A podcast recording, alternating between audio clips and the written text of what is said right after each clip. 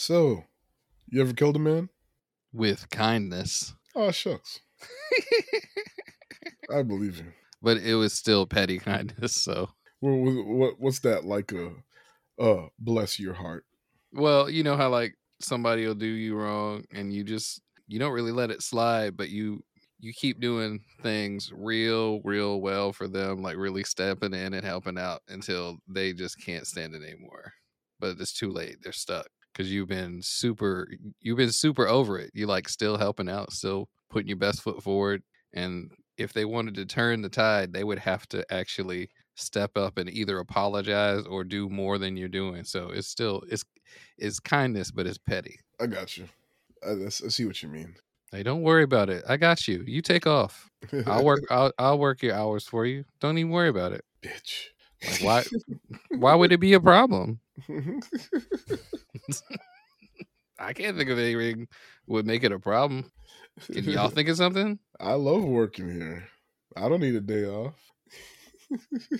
Somebody, so you, you you come up with a reason you need a day off, and they'll be like, "Oh, I'll, I'll work it for you." Like, no, no, no, don't even worry about it. I'll, I'll find somebody. Like, don't even let them have the the satisfaction of like stepping in. But no, not physically. No. How about this? Do you have any mantras to put yourself in into a certain mindset? Um, what's the worst that could happen? Oh, it is what it is. I will step on stage for a show and like just in the first couple of minutes I'll like put my phone down so I can see the time and uh, get my guitar, put a couple of guitar picks in my pocket, uh, do a mic check, and then when the sound guy is like, "You ready to go?" It's just in my head, I'll be like, "Yeah, about ready as I'm gonna be," and then in, in my head I'll just kind of be like, "All right, all I can do is mess up. What are they gonna know?" That's fair. So if your if your mantra is it is what it is, and mine is sort of like what's the worst that could happen, like it's probably a good idea for us to not like do any major planning of like an event. Uh, no, we shouldn't. Absolutely not. It should, it'll that shit'll either go completely sideways or it'll go so well we stuck doing another one, and that's a worse thing. And next thing you know, you know, it's seven years later. Yeah, and you're just like, uh, when did you when did you stop wanting to do this?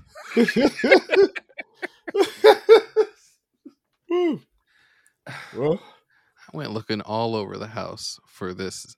It is a capo. I went looking everywhere trying to find one for this recording. How about right here on the computer desk? There's one clamped to the desk, right where my hand would have been when I was playing guitar anyway. What's the worst that could happen? it is what it is. On that note, thank you for joining us today. If this is your first time with us, we're the secret group of brown kids. Who are the secret group of brown kids? It's a secret, but you might be able to find us globetrotting, trying to tie up loose ends because we can't have folks finding out our secret. secret, secret. And my name is Tiff Zilla, your host, and on this podcast, I make my friend watch movies with me and talk about their feelings. Hey, is, is this my first like one on one? Yeah, Yeah. it, it's uh not like the podcast first two person episode, but it's the first Mm. time it's just the two of us. Yeah. first time it's just me and him on a podcast. Tim, it's I- it's a real TNT night. hey. Welcome aboard, folks. Hold on to your seats. there's no third person to like balance our awkward energy. No, it's gonna get super weird before it gets better. oh man. Uh and the movie of the week is The Killer just dropped on Netflix yesterday. Uh I think it's it hit a film festival last month and it came out in New York and LA maybe this week or last week or 2 weeks Yeah. ago. Try to get that like uh threshold uh, so they can put it in uh, awards Yeah. uh, tickers. Yeah, because it's a David Fincher film who is an acclaimed director. I guess auteur. I'm not trying to be disrespectful.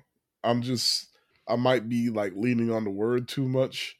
So Uh, like some people see auteurs as okay, you were just a certain level of director, Mhm. where the definition is specific style, and he has a specific style, Mhm. but it's not specific enough to me. Where if I watch a movie, I'll be like, oh, this is a David Fincher movie, or if I watch like a Tarantino, Yeah. or Aronofsky, I'll be like, oh, this this is this is this person's, you know. Uh, oh, all, all the cuts make me me want to throw up. Aronofsky. uh, that might be a me thing. So I'm not Mhm. going to take anything away from him. I'm he's an auteur. I, I uh, know he's done a lot of like uh it's he's oh yeah like I, I agree he doesn't really have like a style style He but he he's got a certain kind of way of approaching the movies that I have. think Oh other people yeah, don't do. like it's not. I- I'd say it's a style, I guess. Like I'm now I'm thinking about it. I'm not trying to be a dick, but it's a style. It's just like it's not over the top in any way where it's very noticeable. Like It's to me, subtle his is good though. is, is subtle and methodical. hmm like every every movie that I could think of that I've seen for Fincher is not necessarily slow, but there's like there's always like a method to the pacing. The build Yeah. He's a kind of he's a kind of director that gets all the Legos out of the box and counts them before they start putting it together. yeah. So uh I'll I'll I'll get back into that later, but yeah, yeah, I like the way you phrased that. but yeah, currently streaming on Netflix, so you don't got to go to the theaters to go see it, uh, unless you really want to. Uh, if you're in LA or New York, uh, why this movie? Because it's new, and I said why not. And the trailer looked interesting. I hadn't even heard of this one at first. I saw it on the calendar and uh, was like, "Oh, what is that?" I almost went in blind, but like, um, I for a moment I was like, "Well, is this like spooky stuff still?" Because it's called The Killer, and I was like, "I'm dumb. I'm just gonna watch the trailer." Uh, But the trailer doesn't really give a lot away. yeah, like oh, stuff happens in this movie. Hmm. yeah, people do things interesting. Michael Bassfaster or Fa- Faf Pfaffenberger. Bend faster. Michael FAFSA. Michael FAFSA application. Michael Mass Bender. uh, speaking of uh that actors, Michael Massbender, uh, Michael, Michael NASCAR. Uh, Tilda Swinton, Charles Parnell, Arliss Howard, Kerry O'Malley, Sophie Charlotte, and uh, Emilio Parnia and Gabriel Polanco. I kept reading that Charles Charles Parnell wrong Mhm. and thinking of Chris Parnell. He, he does the he does a couple of weird things like he was on 30 Rock as a doctor. He was on Mm. on, on on SNL. He does uh the dad from Rick and Morty and I just immediately was like, "Ah, don't kill me. Leave me alone. I don't want to die. Why are you chasing me?" Like I was just like I'm waiting for Chris Parnell. He never shows up and I was like looked at the credits like Charles. It Oh, says Charles Charles. Tim. Good job, Tim. It says Charles. And Charles Learn. Parnell is kind of that guy that like you've seen him before in Yes. just things. Like I know he pops up in a lot of Tom Cruise stuff, like the Mission Impossible. Okay, yeah. Or like the last Mission Impossible, he popped up as just like some official, and he and he's uh in Top Gun. Mm. Uh, but yeah, and of course, if that's like wrong, and like he has some starring role of like some Oscar nominated movie, that's a huge deal, and I'm completely missing it. I apologize, Mr. Parnell. Hey, at least you didn't think he was Chris Parnell. uh, so we, we did the actors. Uh, written by uh, Alexis Nolent, Luc Jacamon, and Andrew Kevin Walker. Uh, Alexis Nolent, I think he wrote the graphic novel. Yeah, I think that's that's the that's what I saw, and the other two did the screenplay. And budget was a hundred and seventy-five million. I didn't even have to look that look that up. I saw that already, Oh wow. and it's burned into my memory because holy shit, oh, that's that's Marvel movie money. That right? is. And I remember hearing somewhere that like David Fincher, he's gonna get his money. Like, like I remember studios are like, like he's the type of director who's like, okay, I can do this movie and I want this amount of money. And they're like, yo, that's a lot of money. And he's like, okay, well, then you don't need me then. They're like, can't you like take a lesser fee? And he's like, nah. Nah. So like established directors, I get it. Like they're like, look, you know what you're gonna get basically, and not only like do you know what you're gonna get like product wise, at least a certain level of product, but you know that I'm gonna get in there, get it done. I know how to, you know, work with the actors, the producers, you know, form the budget, all that stuff. And like as opposed to new directors who don't always know how to get everything done in all the departments, right? And he just you know he's established and he knows his stuff. So he's like look pay me this amount. And it's a lot of money at least for directors. I think there's a minimum which i can't remember the number so i don't want to say the, the wrong thing. I remember hearing it and i was like dang that is that is a lot. Usually because like you know you hear about actor or like i think the number used to be the, a 20 million dollar actor because like, oh yeah. Will, I do Will remember Smith that. Would have been like one either the first one or one of the first ones to be like he gets 20 million minimum and like that was 15 years ago maybe. Yeah. So there's definitely more 20 million dollar minimum actors now but directors that wasn't the case for the directors mm i guess until i don't want to say until recently because i still don't remember the number but it's definitely at minimum 5 million and this was a while back too so it's probably more. But anyway 175 and i guarantee you a lot of that is uh the director and the actors and it's not even there's only two big actor names in here too. Everybody involved like or a good portion of the main people involved feel like the kind of people that like you didn't like set out to make a a bad movie. You set out to make a Fassbender movie so yeah. where's the money? So i could i could see a lot of lot of that money going directly to that like you're saying just it's just straight up let's the front end money. Like you're not you're not making that back uh, out of cutting corners. You're paying the money up front to the people who are supposed to make the movie. And Netflix is wild too. So like they'll get a number and be like, yeah, sure, not not think of like not really try to fight it. Like how many uh, streams is that? Yeah. so they'll be like, oh, we got a Fincher movie. All right, and so Fincher probably made it out with like 10, 15 mil, and Fassbender got at least twenty. Swinton, who was in two scenes, yeah, uh, probably got 10. Mm-hmm. And that alone is what, what, I can't do math 35, 40, 40, between 35, 45 million right there. Yeah. And that's a good chunk of it. Just I'm trying to figure it out. That.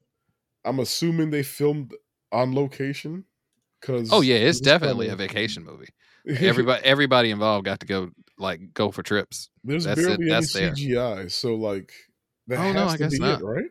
Mm-hmm. Like it's just on location and people's fees, and maybe they finessed it a bit and somebody got some money in their pocket. 175 yeah. million is wild for this. Think about it. Like even though it's been 10 years, going on 10 years, uh, somewhere around 10, Deadpool is a 50 million dollar movie. That's a weird thought. Yeah. I just and they saved like, half that movie by just not having Patrick Stewart in it. Look. oh shit. Uh but yeah, so I'm gonna let that go. 175 million. Jeez. Uh and Rotten Tomatoes. Tell me if this makes sense. Mm, okay. Audience 68%, critics 85. Yeah. Yeah, me too. Um Yeah, there I liked this movie, but I could see a lot of people just kind of being like, uh, I, if I wanted to see John Wick, I would watch John Wick. Yeah, they hear assassin Mm-hmm. You know, mm-hmm. they they're going to go to John Wick and not like a slow, methodical. Is this is he making a joke uh, movie? Like well, this is like weird though, because like to me, I mean, we'll probably get into it more. This feels like this is a universe where John Wick is still a movie. Yeah, like this guy is like what uh, what John Wick would be like for real. Mm. Like the whole getting revenge story is still there, but it's more grounded in reality of what a person would really have to do. You can't just go downtown and buy a muscle car and drive it around town all loud, like kicking down people's doors and shooting people in front of crowds. spinning around a, a, roundabout in Paris for 20 minutes, just, yeah. just, just popping folks. Yeah. I, just like, okay, maybe. Mm-hmm. How is this a secret society again? I just gave a gave this dude a big ass gold coin in front of a little kid, and that little kid was like, "Uh huh, secrets." oh man, yeah. Before we continue, shout outs. Shout out to Justin from Toronto. Hey. He gave us a lot of props on the Scott Pilgrim episode, uh, which is amazing considering how many Toronto jokes we made in it. and he keeps yelling at his friends to to listen to the podcast. Nice. So, you, sir, are the MVP. we appreciate. Uh, and we're going to give our spoiler warning. We're going to spoil the movie. It's brand new, but it's on Netflix and it's easily accessible. I'm assuming. I must stop saying that at some point because Netflix just keep every year they Yeah. raise the price. So at some point, it's not going to be easily accessible anymore. Okay, I didn't look it up, but did you hear about Netflix having uh wanting to do brick and mortar stores? I saw that shit and I didn't open the article out of spite. No, no, I was like, I, I I don't even want to know what that is. Look, I'm gonna be mad. Like, you gonna kill Uh, Blockbuster? What did they then- say on SNL? Oh, like uh SNL, he said uh it's like a serial killer wearing the skin of the people Yeah. he's murdered. Like, like how the fuck?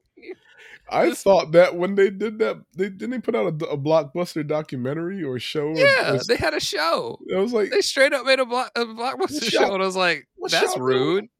That means you had to buy the intellectual intellectual property in order to put that out, or at least get permission. That's that's Look. rude. look, there's victory laps, and then there's whatever that is. I, I'm still holding out hope because Blockbuster, because they technically still exist. Yeah, Uh, I think it's one store left, right? And Mhm. they're just out there. Uh the they teased the comeback. And I'm holding out hope that with Netflix shutting down Netflix DVD, it's Blockbuster. let them have it. yeah, let them have it since you don't want it. Just let them have something. Like Jesus, cuz honestly I'd subscribe cuz that's that'd be neat. A lot keep- of Keep some classic weird stuff open, and Yeah, and it other, supplements like, the whole. uh They might be able to find their little lane in between all these different streaming services now. so instead a- of people having to get all these different stre- uh, streaming services, you know, they can supplement their movies through the DVD system. that's definitely a way to try to get that done. I I, I don't think it would be a bad thing. It's just whether or not they got the money to, to get it rolled. Yeah, do y'all have the scratch to buy uh 40 copies of of uh Bluey? Do, does 40 copies of Bluey exist? Watch Disney stop putting out DVDs out of spite. Look, It'd be like, uh I can, uh I can see it. I can see it. It's like, nah, you ain't making no money off of me. Like, why do you think that was okay? I wish I could do a Mickey Mouse impression, because that would have been the per- oh, uh, you you think know, you think you could make money off us? think again, like. but uh, yeah. So we about to spoil this movie. Oh, if I could say the N word.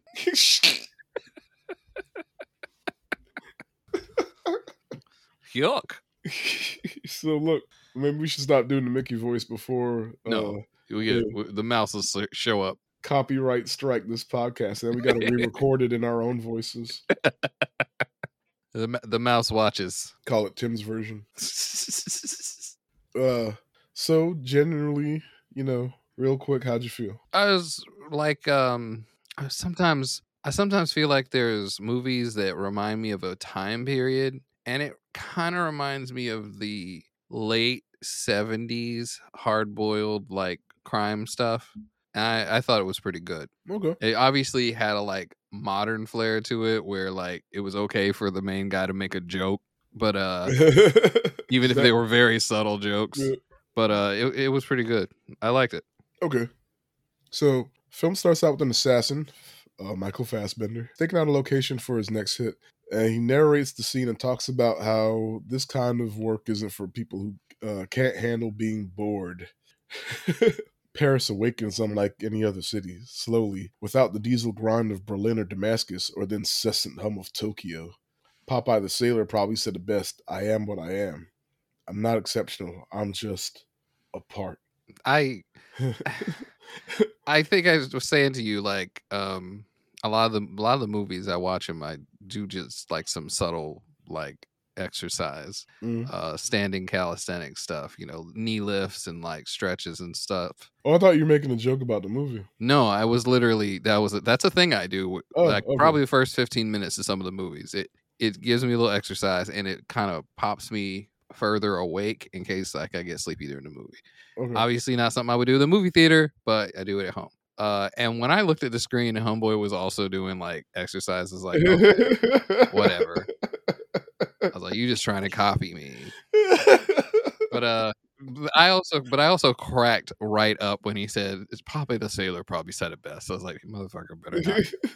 and he said, "I am what I am." I, I am what I am. But honestly, isn't that the only Popeye? The that's the Popeye phrase.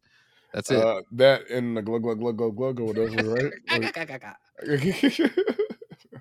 and then he's like, "Luck isn't real, nor is karma, or sadly, justice. As much as I'd like to pretend these concepts exist, they just don't." so, I'm laughing at the narration. Like the, I watched it twice. This is one that I, I gave it an honest watch, and then I watched it to, again to build out the template, and like it got funnier the second time because the narration's just like I'll, I'll explain it in a bit, but. Mm. Yeah, so we see him go get some McDonald's and continue to scout the area and return back to his uh, an unfinished apartment, like several stories up, right? And he's like, "Uh, my camo was based on a German tourist I saw in London a while back. No one really wants to interact with the German tourists. Parisians avoid them like the rest of the world avoids street mimes." Uh, he put the outfit on and was like, uh, uh, yeah, I don't want to talk to that dude.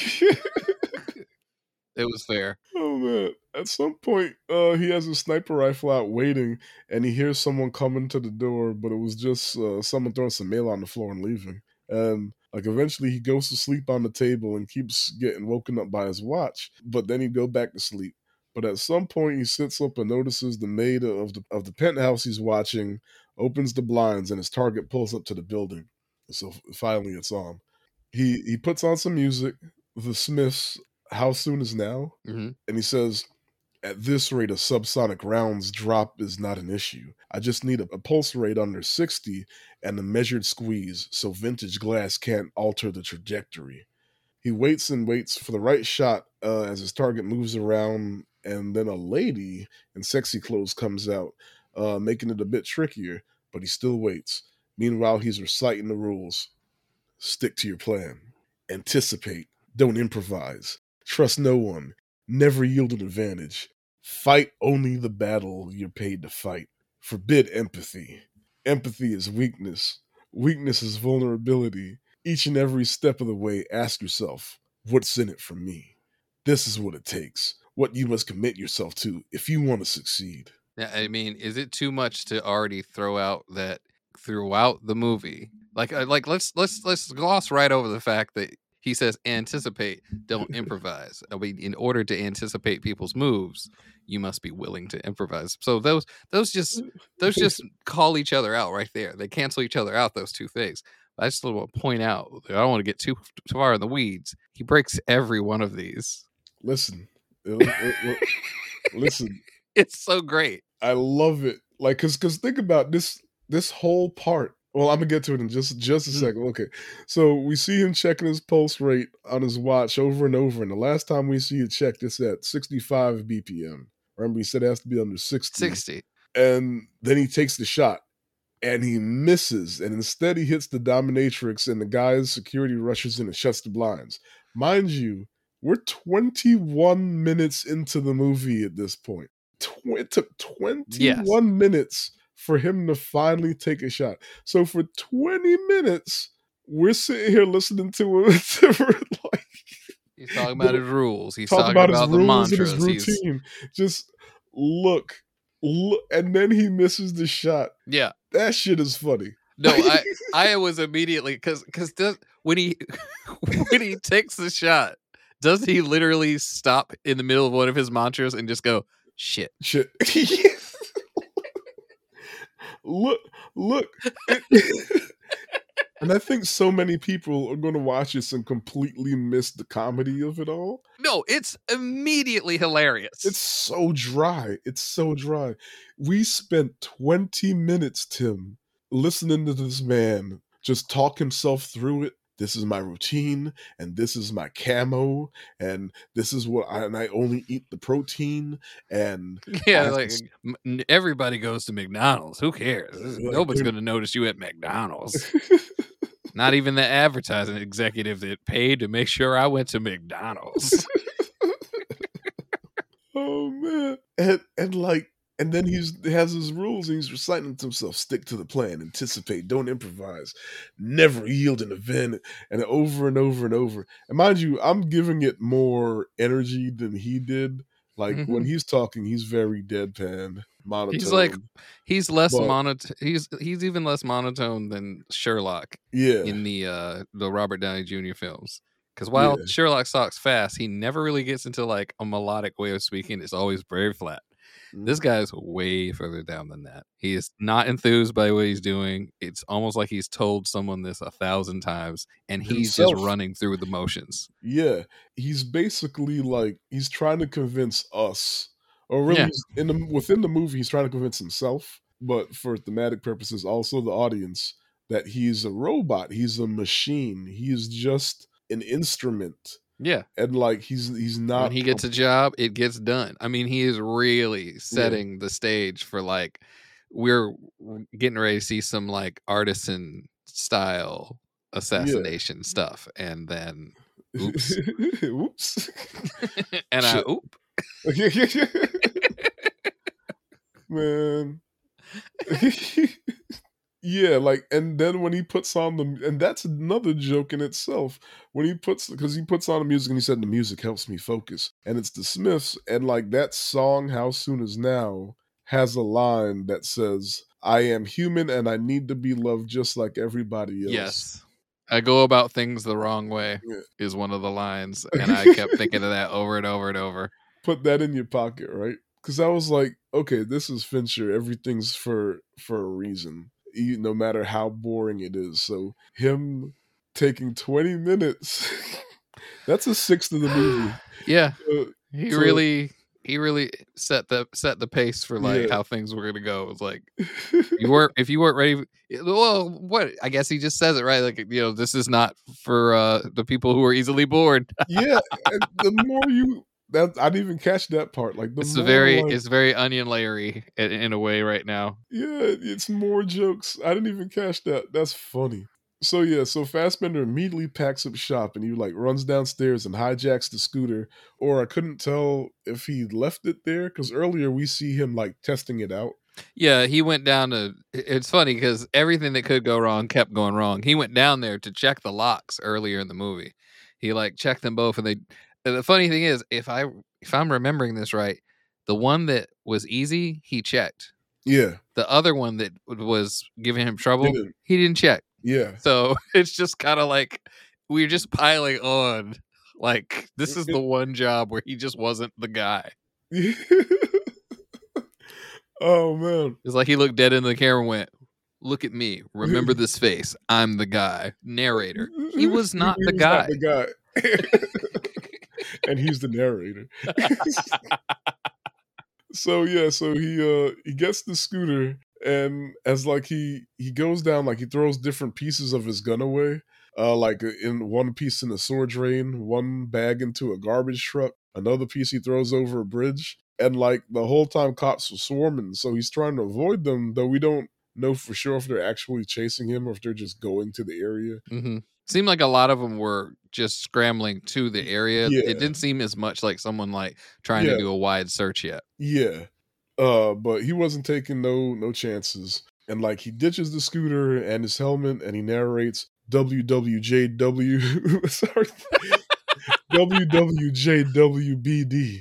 What would John Wilkes Booth do? Well, was He got caught, so Look. don't do that.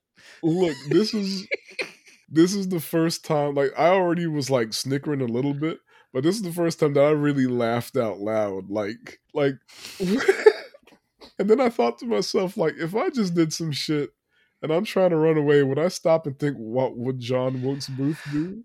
No, just just just roll.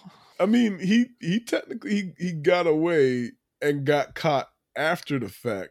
But he got away, but he he broke his leg in the process, didn't he? Which is funny now to think about it because he was an actor Yeah. and he jumped down onto the stage and he broke his leg jumping down onto the stage. Uh, Look, Anyway, sir, it's a theater. This should have been your. You should have been in. The, you, should have had this. break a leg. Uh, anyway, uh, Ah. so yeah, so he goes to mechanic's bathroom. He shaves and he sheds a few more things before getting to the airport. I'm buying a plane ticket to Miami. Well, don't you have a bit of miles, Mister Unger? The gate attendant says. Which is the running joke through the movie is his Yeah. I, I, his, his different identities. I, I picked it. I picked up what they were on the second one. I didn't think about it for this one. I, I immediately got the theme on the second one. first time, and then the second time I caught a second one, but I don't know all of them. And then there's like nine of them through the Mhm. movie. But, but did you did you catch the theme? Uh, TV TV characters. Yeah. I thought I- they I were got TV Archie- dads at first. I got Archie Bunker all- and George Jefferson, but I don't Mhm. know the rest. Archibald Bunker, Yeah. um, Unger. I think. Uh, I think that's one of the guys from the Odd Couple. Okay. Unger. That's the first one. But it took me till the, it took me the second name for them to for me to realize, oh, he's got a theme, which I always wanted to do if I wrote like a crime thing. I wanted a group of four people that like rob banks together, and they always pick four significant characters. Like they open the bank, they're like, "All right, Leo, you got that vault open yet? Give it, give me some time, Donnie. Raph, Raph, get back to the opening." And they just always pick four That's funny. pertinent characters. Uh, so yeah, so then we see Fassbender on the phone, and we hear, "How could this have happened? It's unprecedented. It happened. Is that what you suggest? I inform the client. It happened. Is that a problem? Obviously, it's a fucking problem to say the least. The window of opportunity is closed for now, uh, for I don't know how long. Jesus fucking Christ! I'll offer to make it up as right as humanly possible. I'll tell him we'll do whatever is necessary. Let me know when you." c-" And Fassbender hangs up and destroys the phone. So I know right then he knows the normal protocol, and Mm, he's Yeah. you can tell he's like already frazzled about it. yeah. and while on the plane, he notices a guy in a suit and shades up in first class look at him. And afterwards, in Miami, uh, in the Miami airport, when in, moving through to his next flight, he sees the same guy again, then again at his gate. And like this was too much of a coincidence. So Fassbender gives up his seat because the flight was overbooked. How is that legal? And and we hear the gate agent say, Thank you so much for agreeing to give up your seat today, Mr. Bunker. This entitles you to a room voucher this evening and free drink tokens on your flight tomorrow. You'll fly out first thing in the morning and it's a direct flight to Santo Domingo. So this one's all in the family. Yes, Okay. Arch it's Archibald. Archibald Bunker. He, he ever give me that idea, I'd have been like, like Archie Buncher. That's funny. he would have just looked at you. Blink. Next time I go to take a break, oh, I got shot by silencer. pop pop. uh, so I thought about this, right? So from France, from Paris to Miami, and now he's gonna fly from Miami to Dominican Republic, right? But Yeah. the second flight is under a different name. Like it wasn't a connecting flight; it was two separate flights because the second flight is under a different ID. I think he's first one was up- Mr. Unger, and then the second one was uh, Mr. Bunker. Yeah, So I think he he's picking up different tickets. Like Yeah, he's not yeah. even doing full connection flights. Yeah. Like he's d- being a different guy in the airport. Yeah, that's what I'm saying. So the fact that this dude ended up on the uh, the same other flight was too much of a coincidence. So Mhm. I I get it. I, Yeah. I get being paranoid about it. it also, makes, he looked at him. yeah. He looked at him funny. So I I get it. I mean, he the the people he works for, he he probably knows how efficient they can be. So Yeah, and he he knows he's not the only one. Yeah, he can't be the only assassin. But yeah, so uh, then we see him at his hotel room for the night, get room service delivered, and he places a glass on the door handle and the metal plate uh, cover from his food. He he puts under, and so like the glass would fall and clang on the metal food Yeah. cover. Uh, immediately enough to wake most people up. Yeah, and he takes the steak knife and he goes and posts himself up in the corner in the chair and turns the lights out. So he's paranoid as shit. Yeah, So Fassbender arrives at Santo Domingo, gets a rental jeep, and heads off to a secluded gated property by the coast. Right when he gets there, he sees boot prints and cigarette butts on the ground, and he starts to silently freak out. And like this man, like so once again, we spent twenty minutes listening to him yep. basically talk about essentially how he's not human and he's he's he's a he's a machine he's a he's a calculated instrument and can't have any emotions yada yada yada and like he sees these boot prints and these cigarette butts and like you can see it on his on his face because he doesn't say anything but he loses his shit and he immediately pops open the glove box pulls out a gun hops over the gate and like the run he does he does the strongest white man run No, he's he's he's steady.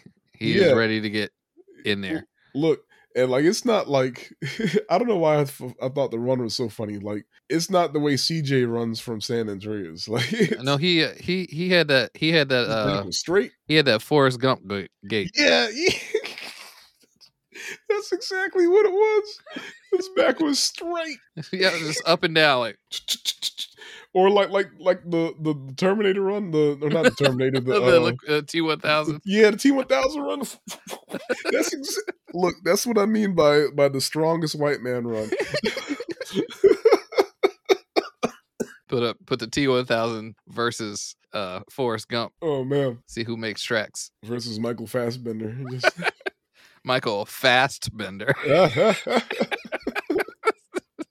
Oh my god. I apologize. it's okay. If friend were here, he would have made the same.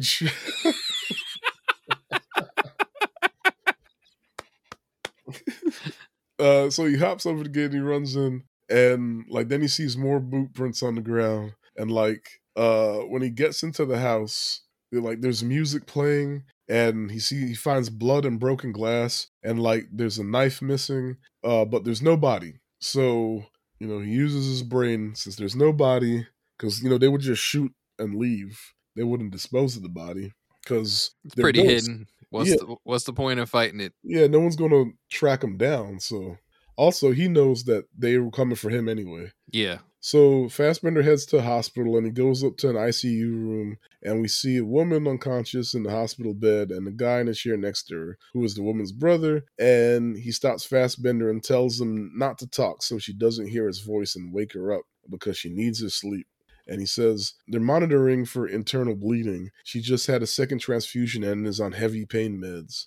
And like dude says the woman was attacked by two people, uh one a woman. They weren't disguising themselves and it wasn't a robbery. During the assault, uh, she was able to stab the man and jump through a plate glass window and hid uh, hid in the jungle until they left in what looked like a green taxi. Then he says, "Look, she knows there are things she can and cannot say if anyone comes asking. All this time, you've been very kind to my sister. She loves you. I've learned not to pry, but this, they came for you." And they weren't about to leave a witness. To which our boy responds with, uh, Marcus, I promise, I swear to you, nothing like this will ever be allowed to happen again. That's some strong words. Not Yeah. just Like my boy, yeah. my boy, listen. yeah, like My not- boy, listen. he didn't just say it ain't gonna happen again. He said it will never be allowed to happen again. Like that's some strong. Yeah. mm. And then like when he said that, you hear like a slight thunder rumble in the distance, and he Yeah. even says it on the subtitles. Mhm. so like I love that little touch. It will Mhm. never be allowed to happen again. She she go she Go gonna be so she gonna be so safe. If she ever hits herself in the knee, I'm gonna go shoot somebody. Who did it? Who made this? Who made this credenza? My girl stubbed her toe on it. Oh Lord, hope the Amish are safe. Was like, please don't kill us. Thank you. Uh, so yeah, so later on we see the doctor come in and tell Fassbender that she's well enough to travel and she'll be moved to a hospital in Punta Cana as arranged. Then he tries to pay the doctor off and she just rolls her eyes and walks off. She's like, no way, man. We ain't doing like that. Look, what, what, what She can already tell he probably has a, a lifestyle and that she just doesn't want to be a part yeah, of it. yeah, like she already knew that he this is his fault some way somehow. Yeah. Yeah, it's like I don't need this on my soul. Like we'll we'll move her to the hospital. We ain't got to we don't have to have a transaction other than that. Bye. Yeah. And the injured woman wakes up and tells him that she didn't say anything. She pushed through all just so she could see him again. And like you could see on Fassbender's face, like this just adds like more heaps of burning coal to his soul. Mm, Like he doesn't say much, but like when he's like nervous or like emotional, the camera starts to shake. it's subtle too. And and like the thing about it is that's something with Fincher, his his movies, his, the camera never shakes, it's always still and it's always like on purpose like like he, there might be zooms and stuff, but it usually doesn't move too much. So like I don't know who came up with the idea, if it's him or the cinematographer or what, but they did it in post. So like the camera was always on a dolly. There was never any shaky cam or like Mhm. uh what's it when the dudes just carrying the camera around. It was always on a dolly. But I guess they had the idea afterwards, and in post they made it shake Whoa. in like his emotional moments or when he was like unsure or anxious or whatever. That was kind of neat. Uh so like I think they did that in Fight Club. oh, that's his movie. Now that I think about it. I haven't seen Fight Club in well over Oh no, I, I think I watched the, the the second time I watched it was like maybe like six eight months after it came out, and I've seen it just in like little parts and pieces when it's on TV or something. But I haven't watched it in years. I ruined Fight Club for a room of people back in the day. Um, I literally I walked in and all my friends were like watching Fight Club. I I had to go, but I was dropping something off and I had to go see my girlfriend. I did not feel like staying with the white people watching the movie. And um, I was like, "Oh, is this that Fight Club movie?" And they're like, "Yeah, you hang out." So I watched like the just initial scene of him like talking to somebody, and then you see Brad Pitt kind of pop up for a second, and I just go, "Is Brad Pitt like not real?" Like just off of seeing that one spot, I was Oh, like, you hadn't seen the movie yet? I had not seen the movie, Oh, and I just went, "Is Brad Pitt?" This is like this is like the year it came out because they just got the DV or the, the VHS tape from the video store, yeah. and I just went, "Is Brad Pitt like not real?" And uh my friend goes, "Hey, weren't you gonna go?" I was like, "Oh yeah, I'm gonna take off."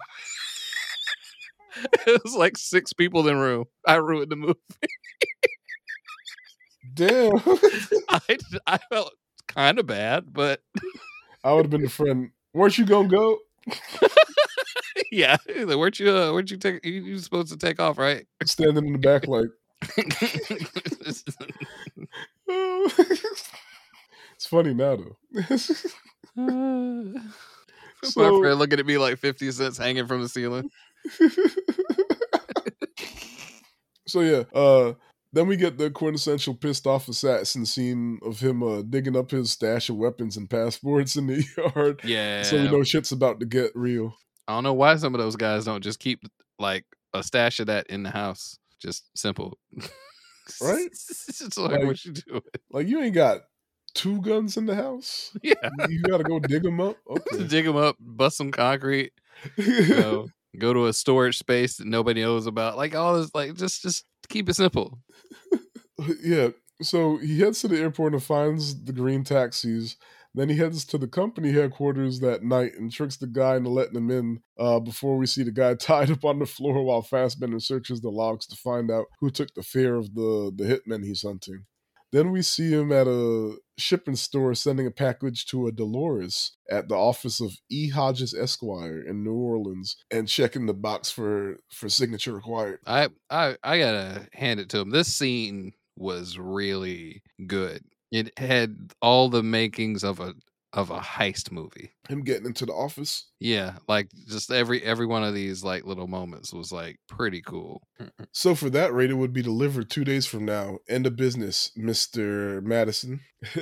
uh, the clerk reads at his uh, credit card, He's got loads of them. and then next Fastbender is uh, staking out the taxi company from his jeep. When the driver he's looking for arrives, he tails him. Then he goes and gets a ride from him. Whole time he's narrating and reciting the rules to himself, getting himself Sorry, back Leo. in the zone, right? And uh, in the car, Fastbender pulls out a gun and taps it on the partition, and the driver starts to panic. Tell me about your big fear three days ago, Leo. Oh, Leo manages to pull himself together and he starts explaining that he picked up the freak and the lady from the private airport after a slow week. They told him a round trip and they showed him a private property way in the jungle to take them to, and they were gone for an hour. Uh, they came back after sunset. The dude's leg was all bloody and fucked up, and they made it back, made him take him back to the airport. And Leo says he'll tell Fassbender anything. He just doesn't want anything to do with them or him. And he'll leave the keys and get out right now. That But was Fassbender shoots him in the back of the head. no Takes- like that. As soon as he was like, "I'll get out," I was like, "Shut up." Shut up. I mean, it was a wrap anyway, Mhm. but poor Leo. And then he takes his radio. I mean, I guess to make it look like a robbery, Yeah, but yeah. Oh, uh, it's funny because he had said, "You can get anything, man. Yeah. I'll give you money. I, you know, I'll give you a radio?" radio." he literally says, "Like you can have the radio." Yeah. He was like, mm, "That'll make it look like a robbery." he, he already handed him the wallet. So Yeah. when he left, he left with the wallet and the radio. So yeah, yeah, that checks out. Uh then we see Fassbender getting to the airport and checking in. And we're all set, Mr. Cunningham. Have a nice, pleasant trip. uh, Cunningham, the uh, Happy Days. Okay. The uh, he's this whole, but the whole that whole sequence just cold yeah, so cold. Poor Leo. He's the the only one I wanted to make it. Well, yeah, but he didn't. He really didn't do anything. Yeah. That's yeah, why I felt kind of rough about that one. Yeah. It makes certain things that happen in the movie kind of like really, yeah. Especially what happens later on. I'm like, Yeah. Like really, all that. Leo Leo's parents can't even afford to put him in the ground. Boy. yeah, but I guess he's a loose end because he knew he knew the story, right? Or at least knew enough. Yeah, he gave you what you needed to know. But yeah, ah, New Orleans, lovely, human New Orleans. A thousand restaurants, one menu. Everybody in New Orleans just stood up like, "What?" yeah. Oh man, the whole city watching this movie on Netflix this weekend. Like, Yeah. Keith Lee, like, I know where to go next. We're in New Orleans. I'm gonna check it out. The voice. Gotta do the zoom. I love the pause where it pauses and he's like, full disclosure, I just want to say this other thing right quick. But I forgot to say it. I feel weird. Go back to the car, record it because it's nighttime now. I saw I saw a TikTok or something the other day. I lost it before I could share it. Where a dude was like pretending he was like the restaurant dude, and then he saw and like he hands the guy some food, and then he sees him go go into the car, set up a camera, and start talking, and he's like, "Oh shit!" And he starts to panic. And like his antics when he was in the car, I was weak. You you saw the McDonald's one, didn't you? I, I don't think so. It- It's like just a white guy, you know, like doing the, the bit with himself. He's just like, he's like, what did you just do? Like, oh, that guy wanted a McFlurry, but I told him the machine was broken. Dude, that was Keith Lee. Like, and it wasn't. It's Keith. It's McDonald's. And he just, and he just like picks up phone. Hey guys, I'm at McDonald's. I'm gonna give one through ten. I, they uh said the McFlurry machine was not working, but I know that that's not true. And they have them in the front, and they have them in the case in the back. So that's a negative eight point one. Do not go to McDonald's. and you just you just see both of them looking in terror. I was like, this is a good impression of him too. Oh This man. It's like I will not go. I will not be going back to McDonald's. Uh, rated a negative eight million. I was like, no, no. I Oh, pay for my food like anybody else. I do not want special treatment. That's why I send my family in there while I wait in the car. All right, so uh where good old Professor Hodges convinced me to quit studying law and try skirting it. So they don't really touch on it. It's No. just this one line that lets you know that his law professor turned him into an assassin. Like, how do you figure that out? Yeah. Hey, this kid might be a sociopath. Uh he's in good physical shape. Like, hey, I like the way you shot that rubber band with your finger. and how often does he do this? Like Yeah. he has to have different recruiting methods because once you meet the other two assassins, like Mhm. none of the same. Yeah. But yeah, that's why that's funny. How, Like, how well do you deal with being bored? oh, now that's a whole other podcast episode is assassin pickup lines. Or, I don't know. Anyway, uh, so Fassbender arrives in New Orleans and uh, picks up a rental van, takes it to a storage unit to prepare. Uh, then he goes to a hardware store and hires some Hispanic guys to go in and pick up the equipment he'll be needing, including a large recycle bin, and pays and tips them in cash. Then uh, we see that he's disguising himself as a recycling man, and he gets the FedEx guy the FedEx guy that he technically sent uh, to allow him to scoot in with them since the the building he's sneaking into. Uh, you need to get buzzed in once they verify you on camera, right? Yeah. I didn't catch that the first time I watched the movie that he sent the FedEx guy. Like that whole little scene, I didn't realize what he was doing. Yeah. And he even checks like needs a signature. And so, of course, like they ride up the elevator together because, unbeknownst to the FedEx guy, like this is all planned. And when they get to the fourth floor, Fassbender pretends to look at the floor directory while the FedEx guy gets buzzed in. And like Fassbender uses this to count how long it takes the door to close. Then he pretends Yeah. to drink some water while uh, from the water fountain while the FedEx, FedEx guy leaves. And then as he gets on the elevator just in time, Fassbender uh, stops the door from shutting. And then he reaches into his recycling bin and pulls out the case he got from Home Depot, whatever, and a handgun. Do do do do do do. Real doers do, or is that their slogan? Uh, something like that, right? Yes.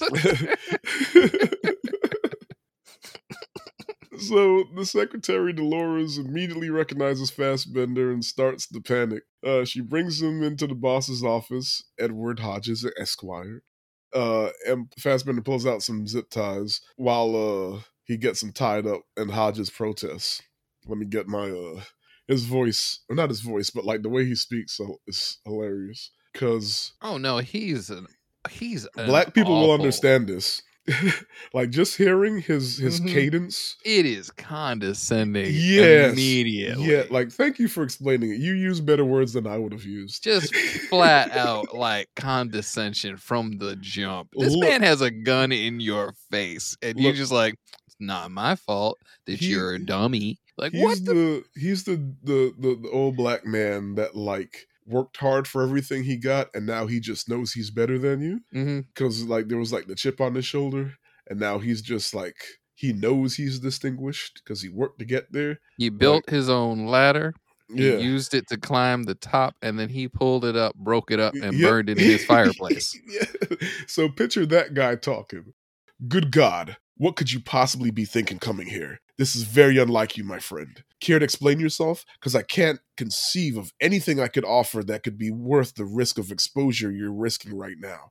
Insanity. There's no other word for this. Insanity. Surely you can't be angry at me.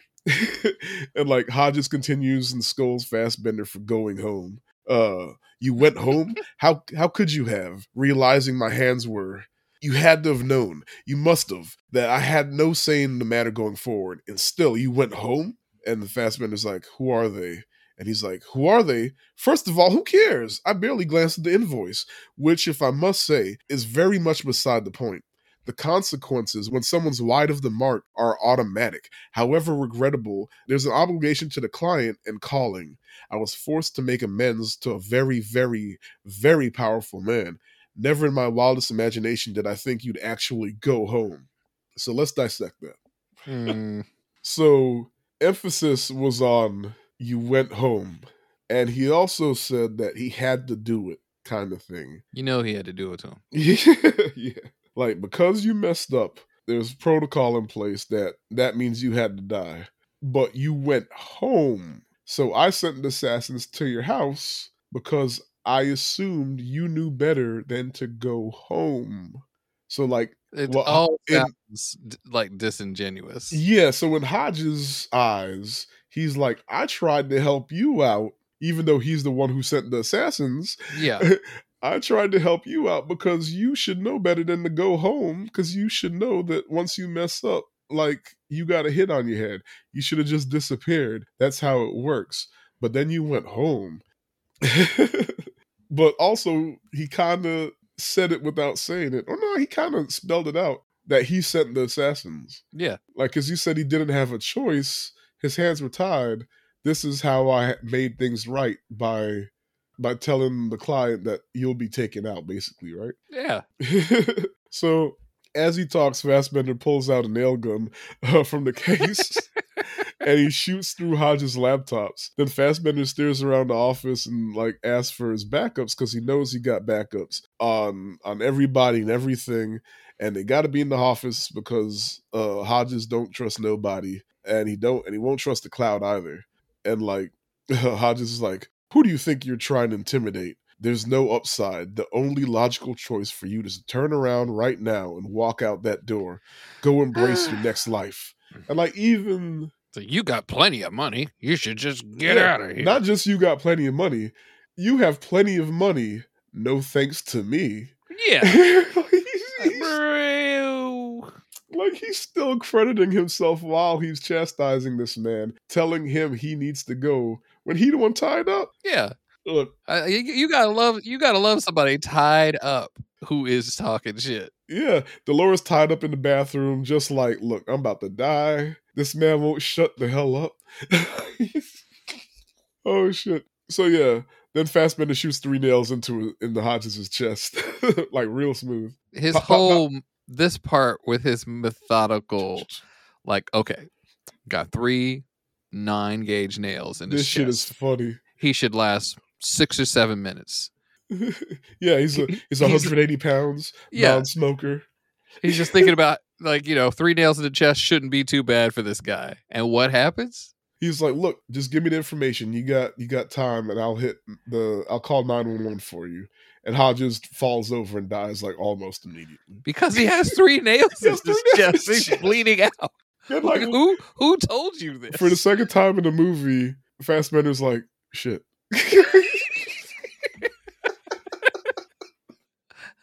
Like I would have believed, I would have believed him. Like I would have believed that he knew what he was talking about if he had shot one nail in his upper arm look, or something. look, I'm an idiot.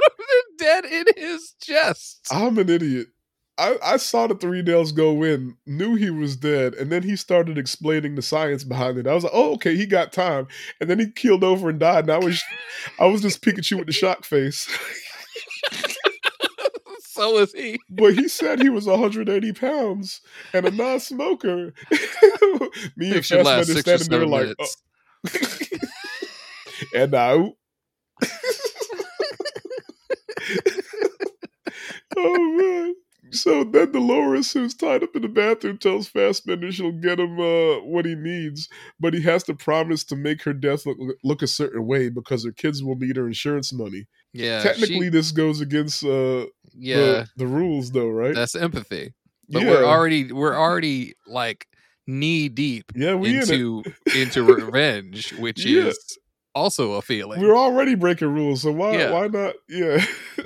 uh, so there's a point at which she grabs some medication off of Yeah. the wall, I and. I was like, "Oh, is she gonna kill herself? Oh, that's terrible." And I think she thought it over because you see it thrown on the floor later. yeah, I think she thought it over. Like, if I die like this, yeah, my kids won't get my insurance money. yeah. That had to be it because I didn't catch that. I, I caught her that she grabbed the medication, hmm but it didn't. Nothing came of that. So, but I didn't see that it was thrown on the floor. Like, she uh she thought that shit through. Like, uh, I got the wrong, I got the wrong thing. She had just enough time because she knew that Hodges was dead. Like she she knew what time it was.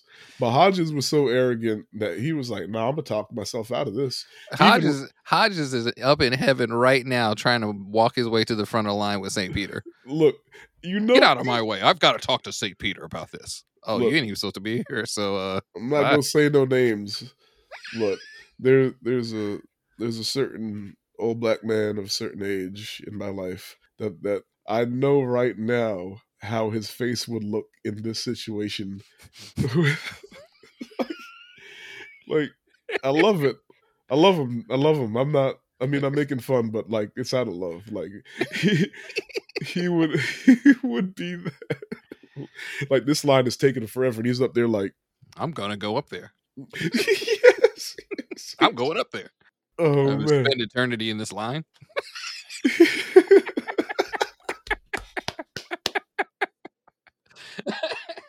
It just it just dawned on me that Hodges at some point turns to Dolores and is like, "I promise you, it'll be all right." With one thousand percent certainty. Meanwhile, Dolores knew she was dead when this man walked in the door. she Dolores. started she started hyperventilating immediately. oh shit. Oh man. So so yeah, so uh Hodges is dead. uh and uh So he agrees to to help Dolores out, and he loads Hodges' body and his equipment into the recycle bin. Ah, that's what it's all for. Uh-huh. Uh, and like they head out uh, to Dolores' house, and like while in the elevator, a guy gets on and he makes a joke. Need any help getting rid of that body? And Dolores lets out the most nervous laugh. And that I- was so good. I watched it twice and I couldn't tell how to read it. Like, obviously, it's a joke, but also she played it perfectly because I couldn't read it because it was like The wa- awful Was she scared? Was she like genuinely laughing? And like she was scared, but she still kind of laughed. But then she stopped herself from laughing Right. because Fassbender's right there. like, oh my goodness! Like I snorted. uh, but yeah. So Fassbender pulls uh, the van into her garage and like uh, she gets some the information uh, he needs for the two subcontractors and the client that hired them, right? And on the way out the room, Fassbender quickly snaps Dolores' neck, or once she reached the top of the stairs, so the body fell down to the bottom, making it look like she slipped and broke her neck. Keeping his word. He Which- he gave her he gave her the quick and easy. Yeah, just a pop. she was dead before she hit the ground. Which that was that was empathy. Yeah, letting her letting our kids get the money is Yeah. full on empathy anyway. Yeah. Uh, which also, so I mentioned it before, and I'll I'll go through it again at the end. The movie teeters back and forth between is he a robot or is he a human? Like, is he this instrument for death or is he an actual human with feelings and emotions? And there's a clear answer, but it just it keeps going back and forth. But yeah, so then we see and hear with the narration that he chopped up Hodges's body and scattered it around in pieces. If you don't want a puzzle solved, remove a piece or two, scatter the rest. What's the expression? Measure twice, cut once? I don't think that applies here. But it was like as he said that, you saw like the hacksaw come out. so once again, like that was him like trying to make a joke, Barely. It's like Ba- that's ba- that, that's not where this goes. right? Doesn't quite. App- anyway, uh, you're not building some anyway. Uh, yeah. So after he drops off uh, the Avis rental van and picks up a Hertz rental car, he heads to Florida. All right, she's all yours, Mister Kincaid. Kincaid is uh do I know this one? Is that is that the nanny? I'm not sure. I'll let it go. well, here, let's so Partridge Family. I know that one. Uh mm. No, I, I wouldn't have known that one. Reuben Kincaid. so yeah. Ah, the Sunshine State. Where else can you find so many like-minded individuals outside of a penitentiary? What the fuck? Just pa- pa- rude. Shots fired. Just rude. If our one person listening in Florida is who I think it is, they're gonna take offense to that. She does not like Florida jokes. Uh, but yeah, so Fassbender drives past the address during the day real quick and notices they have a giant dog. Then he goes and buys some meat. Then he tells them that night to casino slash strip club, and uh, of the three guys, uh, he sees one has a limp. Then he heads back to the house and waits for them to get home. And like Fassbender watches, oh, Fassbender's watches beeps because his heart rate is high, and he scoffs and he takes it off, and he uh, heads out. So this dude, this is the brute, right? The one that really did the assaulting of his girlfriend and like got stabbed in the leg. yeah. This guy is played by Sala Baker. Guess who he is? He's the dude that played like the main Uruk-hai dude and Saruman in a not Saruman, Sauron in a Lord of the Rings. Oh God, yeah. that's crazy. you remember how in Lord of the Rings the only the Just brown- that one. all the brown spoke- actors were just orcs and Uruk-hai. Yeah. Yeah, but like the big one, the big dude that we kept seeing, like the, I think he's the Meat's What's back on the menu. on the back of the menu. Yeah, that's it. wow. Yeah, man flesh Uruk. I feel like that's kind of crazy because I was thinking my, the whole time, like, man, this guy's doing a really good Aquaman impression. he, I tell you what, he looks young as shit because he was a full grown man. Yeah, like in my, that was my one when when this came out. that And, was like, my image of the guy. He was like just a, a young loose cannon kind of dude. yeah, and like I didn't realize it was him, and here we are. Uh, over 20 years later, and he still looks the same. Like he still looks young. He's still technically wearing a mask in the movie because all that blood on his face. Jesus. that I I'd have stopped the fight right then and been like, "Hey man, wrong house. Look, We cool." Dang, yeah, Sala Baker.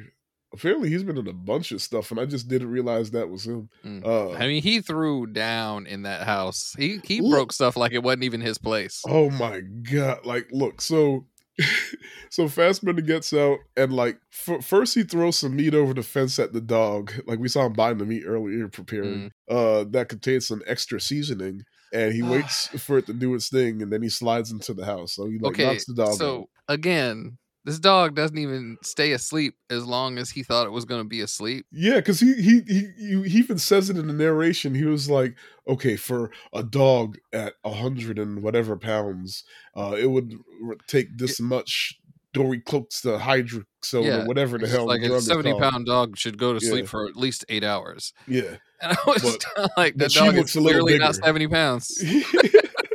he was like, she looks a little bit bigger, A little. A little bit. How did this guy make it through any of his jobs? It's funny. It's so funny, and like he's so sure of himself. And then when he like, even when he second guesses himself, he kind of shrugs it off. She's just a little bit bigger. But I mean, I don't know. Like that's how white people move through life, yes, or at least white men. I was like, thinking, I was gonna say like he, he's had a veneer of whiteness to save him all these other times. this time he just finally it's like It- the it real just- him shine through. Maybe man, he's just like he knew he, but he went in anyway. Anyway, yeah. uh he waits for to stop hearing the dog, I guess, and then he slides into the house. And like uh fast as Fassbender moves through the house, like we hear the shower going, and Fassbender kind of gets distracted looking around, and then he gets blindsided by the target. Uh and like this I said this big Roman Reigns looking motherfucker. I Man, mean, he could probably be Roman Reigns' dad. Like I didn't even he just looks no, he's so definitely young. old enough to be that Bruh. old. he looks amazing for his age. Like, shit, dude's. I, let me see if his if his uh birth date is uh born seventy six. Holy shit, he's That's a only year older than me. Wow. What's that? 46, 47? That's forty six. Uh, I 46. I will be forty six this year. So dang. So that means in Lord of the Rings he was 20, 22 maybe Something when they like filmed. that. Wow. But damn, that's a lot. Yeah, but still, like he he looks maybe thirty five in in the in his headshot right now. Hey, anyway, I'm gonna look. Shout out to him. He drink a lot of water, eat a lot of fruit. I Yeah. guess. he he minds his business, goes through a life unbothered. But yeah, so yeah, so the fight starts, uh, and man, they tear this house up. At one point, Fassbender grabs a glass bong and smacks him with it. And then you just see him like, well, you don't actually see it happen. It just cuts to like the hallway, and Fassbender flies through Just- into the wall. Just taken out. He, threw he he threw this man, and then like the way the camera. Remember, I told you the camera would be shaking whenever Fassbender was like Yes. off his game. Mhm. every time dude landed a punch or a kick, the camera shook. So that like added to like how big he was. It was kind of terrifying, really. Look. So yeah, so like eventually they made it to the fireplace and like Fassbender uh gets a hold of a poker and then he starts whipping the dog shit out of him. and like the big dude falls back on an overturned table because at this point they've been fighting for like five minutes. He falls on an overturned table onto the leg. Like Uh, Ooh. yeah. and when you think about it, like they don't explic- explicitly say what happened to the girlfriend. I mean, I guess they kind of do, but it's They easy to imply. miss. Yeah, they imply it, right? They don't say the word, but they imply what what happens, uh, especially later with uh, Tilda. So taking that into Ugh. consideration, the fact that he just landed on a table leg, That's, I guess that's supposed to be like the cosmic retribution. that's pretty good, actually. yeah. I didn't think about that that way. But That's- also, he is such a monster that he pulls himself up off of it and Pull, pulls it out like a splinter. uh and like and it, it's not like it didn't get him because he gets up and then you just see blood pouring. Oh no, he's but he's still going. Not only is he still going, he re- he finally realizes who he's fighting, and he's like, "Oh shit, is that the Dominican Republican?" Dominican Republican. And, like, and, like, too he starts, much. he starts talking shit. And like Fassbender had like when he fell onto the table leg, Fassbender ran away and he was trying to find the gun that got smacked out of his hand in the beginning of the fight. And like he runs through a bathroom and into the bedroom and he slams the door behind him. And the big dude, Florida man, is is on his tail, even though he's like, you know, losing blood. And this, he gets close enough to the door and once Fassbender gets the gun, that he shoots through the door, then kicks it open, and like dude's on the ground now. He got shot twice, and then he finishes him off with a headshot, and like the bullet like goes through his head and cracks the toilet, but it also wakes up the dog. Yeah, that worked real good.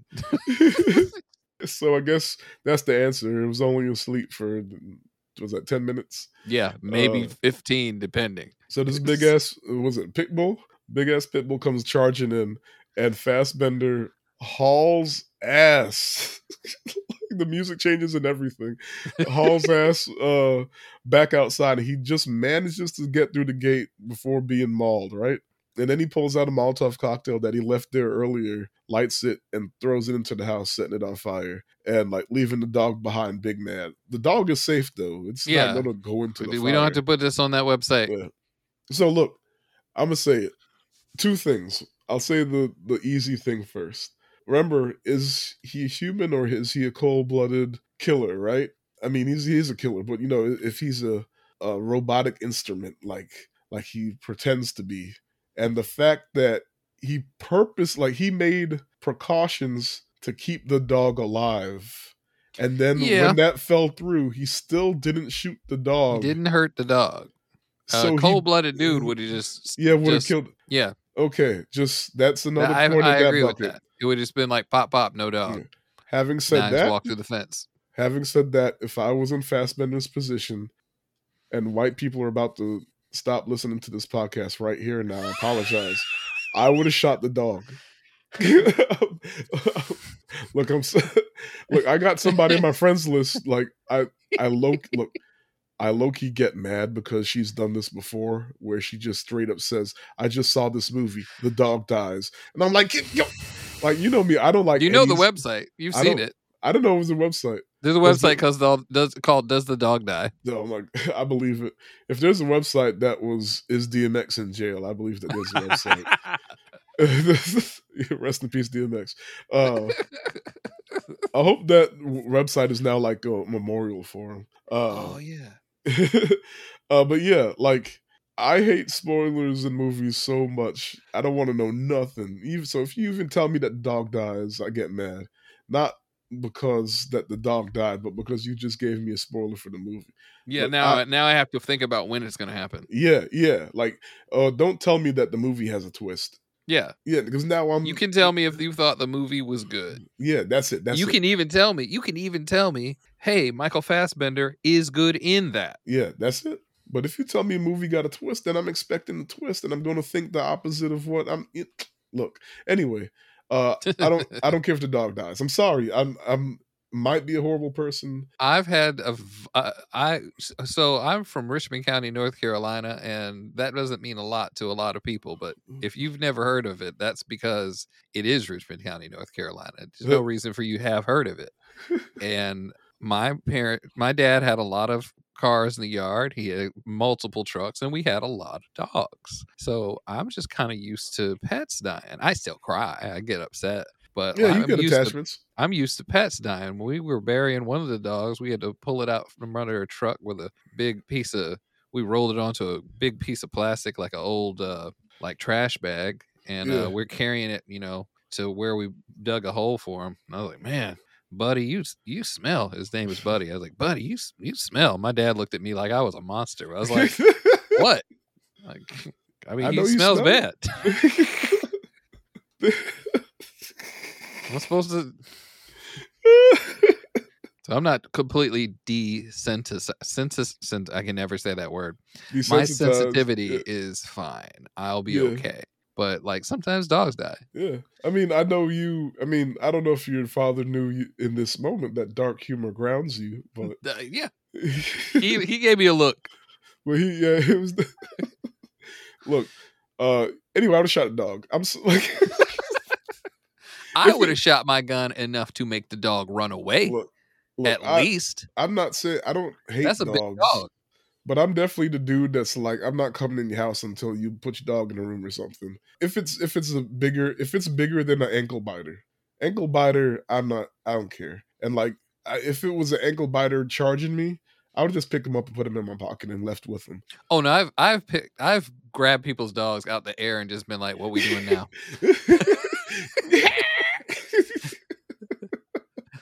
But uh, no, like there's there's a lot to be said of a person that like doesn't like yeah. give their visitors that space. You're supposed to like make your dog chill. Look, A lot of people don't. I'm not Look, a fan of that either. you know that DJ Khaled meme with him leaning on the on the door frame, looking real pitiful, and and the caption is me waiting for you to lock your dog. up. That's me. yeah. Look- and like if you ever see me with a big dog and my dog is you know just like headbutting my crotch and I'm like laughing, that's a nervous laugh. Yes. I understand that completely. Help me, nigga. Like uh but yeah, I, I love animals, but I love animals from afar.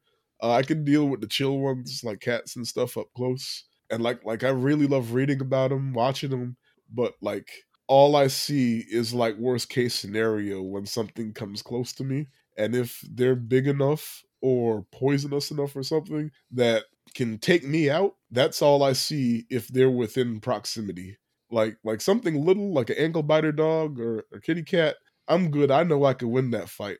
As soon as I can't win a fight, worst I'm, case scenario. I'm always surprised when people have a big old dog and their first thing, oh, he's harmless. I'm like, wrong. and that dog looking at Evolution says no. Look, look, it's mouthing like "Try me, motherfucker." it's licking its lips. but yeah, so uh, shout out Fassbender for not killing the dog. He Yeah. better than me. Uh, then we see Fassbender catching a flight out. Uh, the gate agent checks him and notices all all his bruises, and he's like, "Welcome, Mister Grant. Uh, we'll let you know as soon as your flight begins boarding. Homeward bound, I hope." And that's like when he sees the bruises Yeah. and shit. Uh, who's Mister Grant? Uh, I'm looking up Jefferson, K. Well, Uncle, Lou Grant. Uh, from the Mary Tyler Moore show. Wouldn't have, Okay. would not have remembered that. uh, and then on the plane, we see him sleeping like out. Like he was that fight wore his ass. Yeah. out. It wasn't that cat napping he was doing in the beginning of the movie. Mm-mm. He was None of that. mouth was all open. Just, I love how nobody in the airport like, oh, you're looking kind of rough. You all right? They just like, Mm. nope, we don't ask Mm. those questions no more. nah. Look, I my name is Bennett. oh man. nice. And then imme- we get an immediately we get another one on behalf of Enterprise, Mr. Malone. Have a safe driving day. uh, the cashier tells Fassbender as he picks up another rental car. Right? Yeah. He's got so many.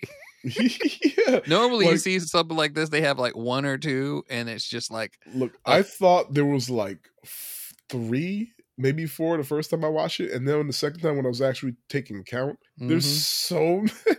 I think it's like nine or something when we're done. oh, Sam Malone is from Cheers. Okay, cheers. Ted Danson's character. I maybe should have known that one. Gotcha. So uh, then he goes and stakes out his next target. A masseuse arrives and is there so long that Fassbender dozes off and eventually wakes up uh, at night when the masseuse finally leaves. Side note: How long a massage last? Nah. What was he in there doing? Yeah. Yeah, That's a little much. uh, and that's a that joke is on purpose too. Ain't no way. That's what she does in her off time.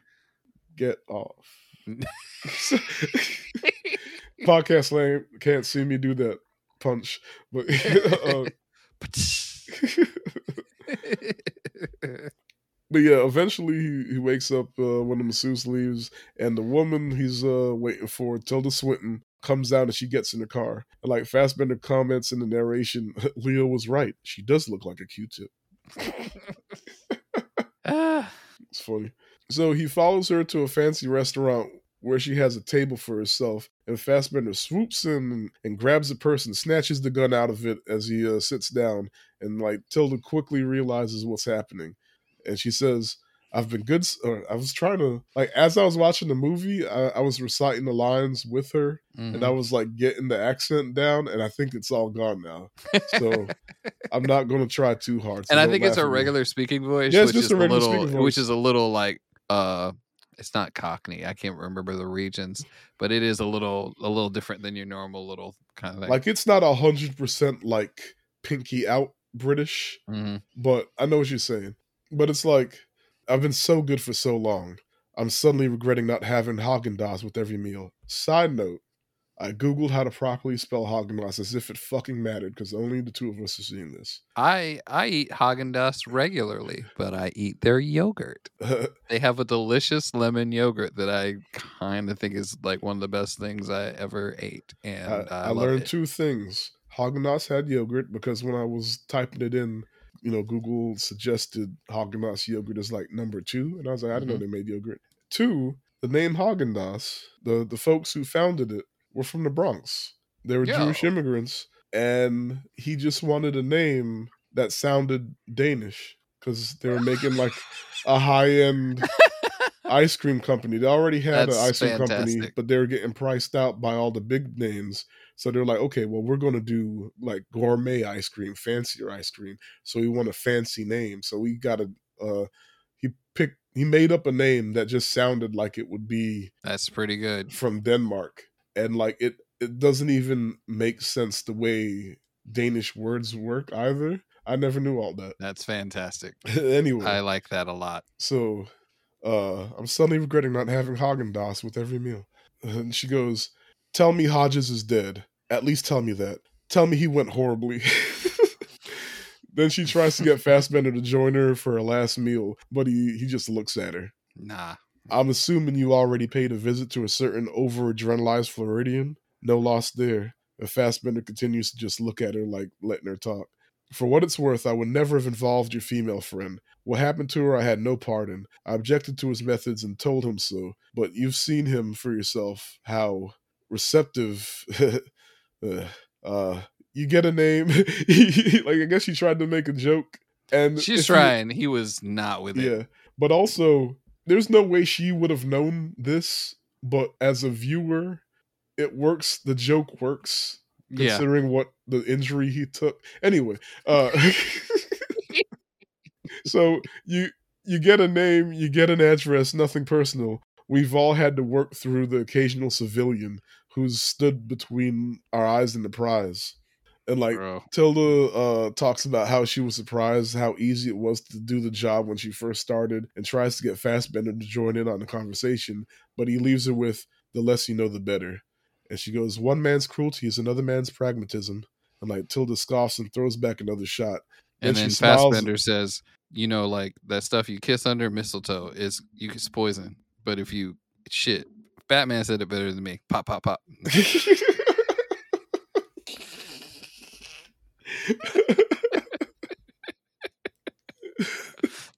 Obviously, that's not what happens. but yeah, so uh She's So- trying to plead her case here. Yeah, she's she's trying. She's trying really hard to. And then she like she smiles at him and she starts telling a story cuz even though she's trying to plead her case, she's also figuring him out. Mm, And she goes a hunter goes into the woods and he sees this grizzly biggest he's ever seen. He raises his rifle and he fires. The bear falls. The hunter rushes forward, but then to his surprise, there's nothing there. There's no bear. There's no broken twigs. There's no blood. And then suddenly, the grizzly throws this this massive arm around his shoulders and explains, "You took your shot. You missed. So either I feast, and the choice is yours, or I sodomize you." Naturally, the hunter chooses life. The next day, the hunter returns to the woods with a much bigger gun, and he spots the bear again. And he aims, he fires, the bear falls. The hunter charges, no sign of the bear, until the bear is standing beside him, saying, You know the deal. Ah. and indignity ensues. The following day, the hunter treks back to the wood, this time with a bazooka. He sees the bear, lines him up in the crosshairs, fires. The recoil from the bazooka throws him backwards, and he looks up as and as the smoke clears, and there's the bear standing above him, arms crossed, and the bear squints. You're not really out here for the hunting, are you? Just ridiculous. and Fassbender sighs, and Tilda says, This could have been the hit and run, carjacking, me falling on the ice, and yet here you are. Why the risk? And he goes, desperate for conversation. And she goes, I'm flattered, but no. You're here because you can't help yourself. Like that recent day when you shouldered your weapon and somehow missed. Fassbender takes the last glass of alcohol from her and he downs it. And like the waiter comes and uh, she lets him clear the table. And then uh, she asks if they wouldn't happen to have any ice cream in the back. And then the waiter's like, I could get you a dessert menu. And then like Tilda looks at uh, Fassbender because for a moment she thought she had him. Yeah. Because when he grabbed that that glass, like his composure broke, and like she thought this like the story got through to him, and she was like, okay, well maybe I I, I kind of talked him out of it, and I could get this ice cream, and then he like kind of glares at her, and she's like, okay, now nah, I'm still about to die. Yeah. So she's like, nah, never mind, y'all can go. so they leave the restaurant and they like walk by the river, uh, where they both agree is a good place for her to die, and she's still talking. Wow. She trying. Right? Last minutes spent knowing they're your last minutes. I wouldn't wish that on my worst enemy, who, come to think of it at this moment, is you. You'll remember our conversation. You will. When your time does arrive, it won't be your eyes flashing before your eyes. It'll be mine. Nah. I suppose it'll be the closest I can hope to come to haunting you. and like they continue, and like Tilda goes down some steps and then she slips. And like there's snow and ice on the ground, and she's in high heels, so it makes sense. And like she reaches for assistance from Fassbender, and she's like, "Help a girl out, won't you?" And by the time you process that the arm he's raising towards her has a gun in it, he already uh, done shot her in the forehead, right? yeah, like he was like, "I'm done." Yeah, like I thought it, he was about to help her out, and then by the time I was like, "Oh, that's a pop pop," or just one pop, and then like her body falls down the steps, and then like with his foot, like he rolls her over, and then you see that she had a knife in her other hand, and he goes, "Trust no one. This is what it takes." I love that whole scene. I I assume he didn't even like hide that. He just left her. Yeah, he just left her. But yeah, so now on a plane, Fassbender is on his phone looking up his final target. Uh, the client who put the hit out on him, Claiborne, a billionaire, and he's like, risky this one, considering how police tend to match their effort in direct proportion to the victim's net worth. Fuck it. Once again, yeah, like fuck it doesn't line up with your rules, buddy. Not really. That not really at all. But like you said, we already in it. Like we already on a revenge tour, so so the thing about real wealth is the more you've got, the harder it is to fade into the wallpaper. Of course, vanity plates don't help. Because the motherfucker's license plate literally says Claiborne. and like Fassbender notices as he scouts the place and like he he tests trying to like slip into the garage, right? Then he uh he heads to the fitness club Claiborne went to, thanks to the logo being on the gym bag the driver placed in the Maybach's trunk. And then he like in there he signs up for a free trial. And before the hijinks continue, he closed out a bank account in order to leave no loose ends in North America. Smart though. Yeah, and maybe that's why he he left the body because he was already about to dip. the bank teller says, uh, Your business with us is officially closed, with everything transferring to your Caribbean account. I do hope we can be of service to you in the near future, Mr. Jefferson. This is the other one I recognize, George Jefferson. it's an immediate like anybody at the bank that is uh brown or older than 40 is like that's a fake name. Then he buys a gun out of a dude's trunk and picks up a device from a Amazon Dropbox that lets him copy cards. I can Man. really get that off of Amazon. He anyway, he get it done, right?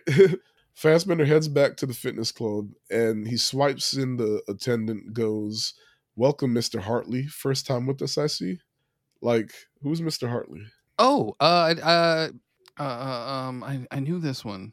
No, I, I, didn't know this one. I did. I thought I knew this. I had a wrong mm-hmm. guy. Bob Newhart show. He's a character from the Bob Newhart show. I gotcha. thought I, I thought I thought what I thought was he was a person from Three's Company, mm. but it's not that at all. They broke my whole TV dads thing real fast. I was mad. Oh. I thought it was TV dads, but there there are just dudes. There are TV. some TV dads in yeah. there, but it's all just all all popular sitcoms. Gotcha. Thank you, Mr. Simpson.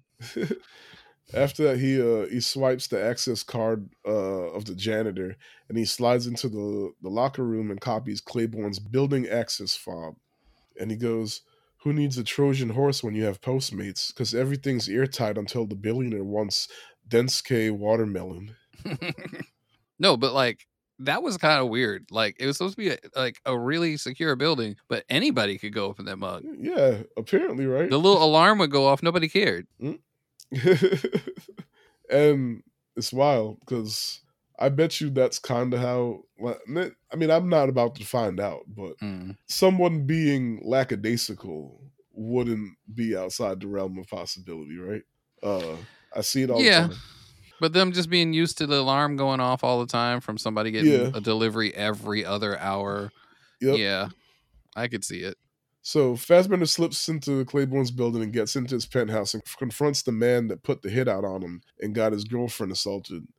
And Claiborne has no idea who he is.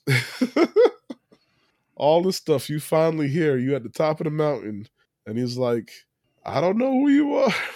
oh. uh, and like Fassbender's like, I came to show you how easily I can get to you and to ask you, do you and I have a problem?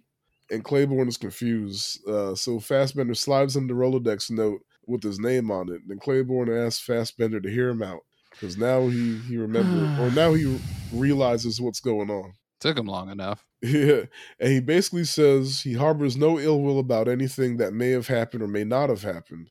After the incident, he received a phone call from Hedges. He's meaning ah. Hodges, but yeah, he didn't even a, remember the name. Yeah, like it means nothing to him. This is a billionaire asshole, right? Yeah. Like, and he asked, uh, "What is usually done in these situations?" And like Hodges tells him, in this very rare case, he might want to arrange for an insurance in case there's any blowback. So for an additional hundred fifty thousand, the trail would be scrubbed, and uh, Claiborne agreed to that. And he says, "What I'm trying to say is, I and I cannot express this enough, is I have no issue with you, zero. So, pause. One, mm. fuck Hodges. Absolutely. Because he he didn't even have to say all that. But he's the one that it's almost like he wanted to punish Fassbender, right? Yeah. Because okay, now you done messed up my good name kind of deal, so I'm gonna punish you. Because Claiborne didn't even he didn't even know. He didn't even know. No, like, he, it's like it was an afterthought. Yeah. And he was just like, I guess if that's what you do, yeah, that's sure. if that's do. what you do, sure. And then you know, so he paid some more money. He's a billionaire. It's one hundred fifty thousand.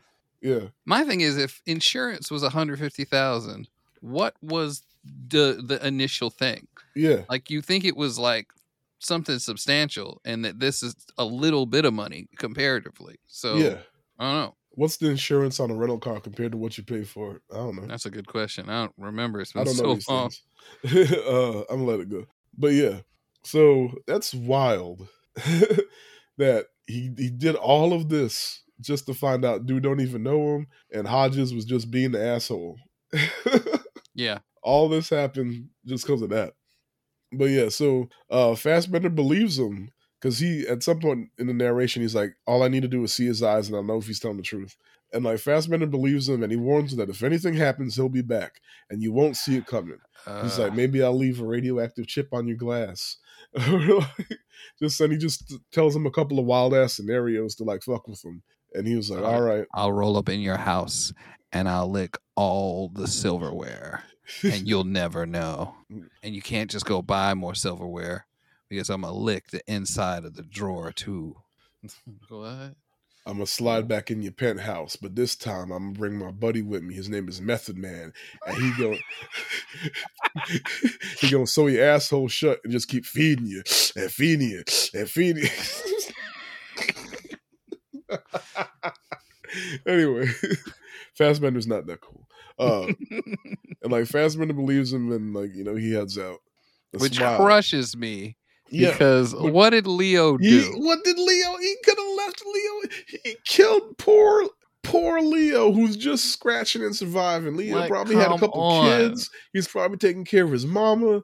Kill Like, Leo. what in left the the world? billionaire. Just come Look, on. Having said that, like logistically, logistically, I understand, but I'm not happy about it. Nah. because he's that's why he said like the cops w- care in proportion to how wealthy the victim Right. is.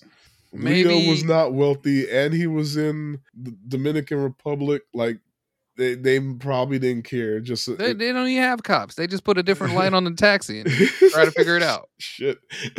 uh, and like it, he made it look like it's just a random robbery, right? So they they probably whatever they just uh, file that in the oh shit happens.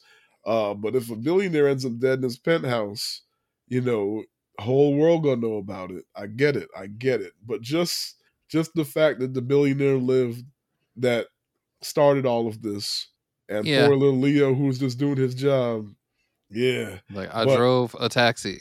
lo- logistically understand, but it, it don't sit right with me. Uh, so yeah, so now we at the epilogue, and like we see Fassbender in the Dominican Republic with his girlfriend relaxing, and we get the final bit of narration: the only life path, the one behind you.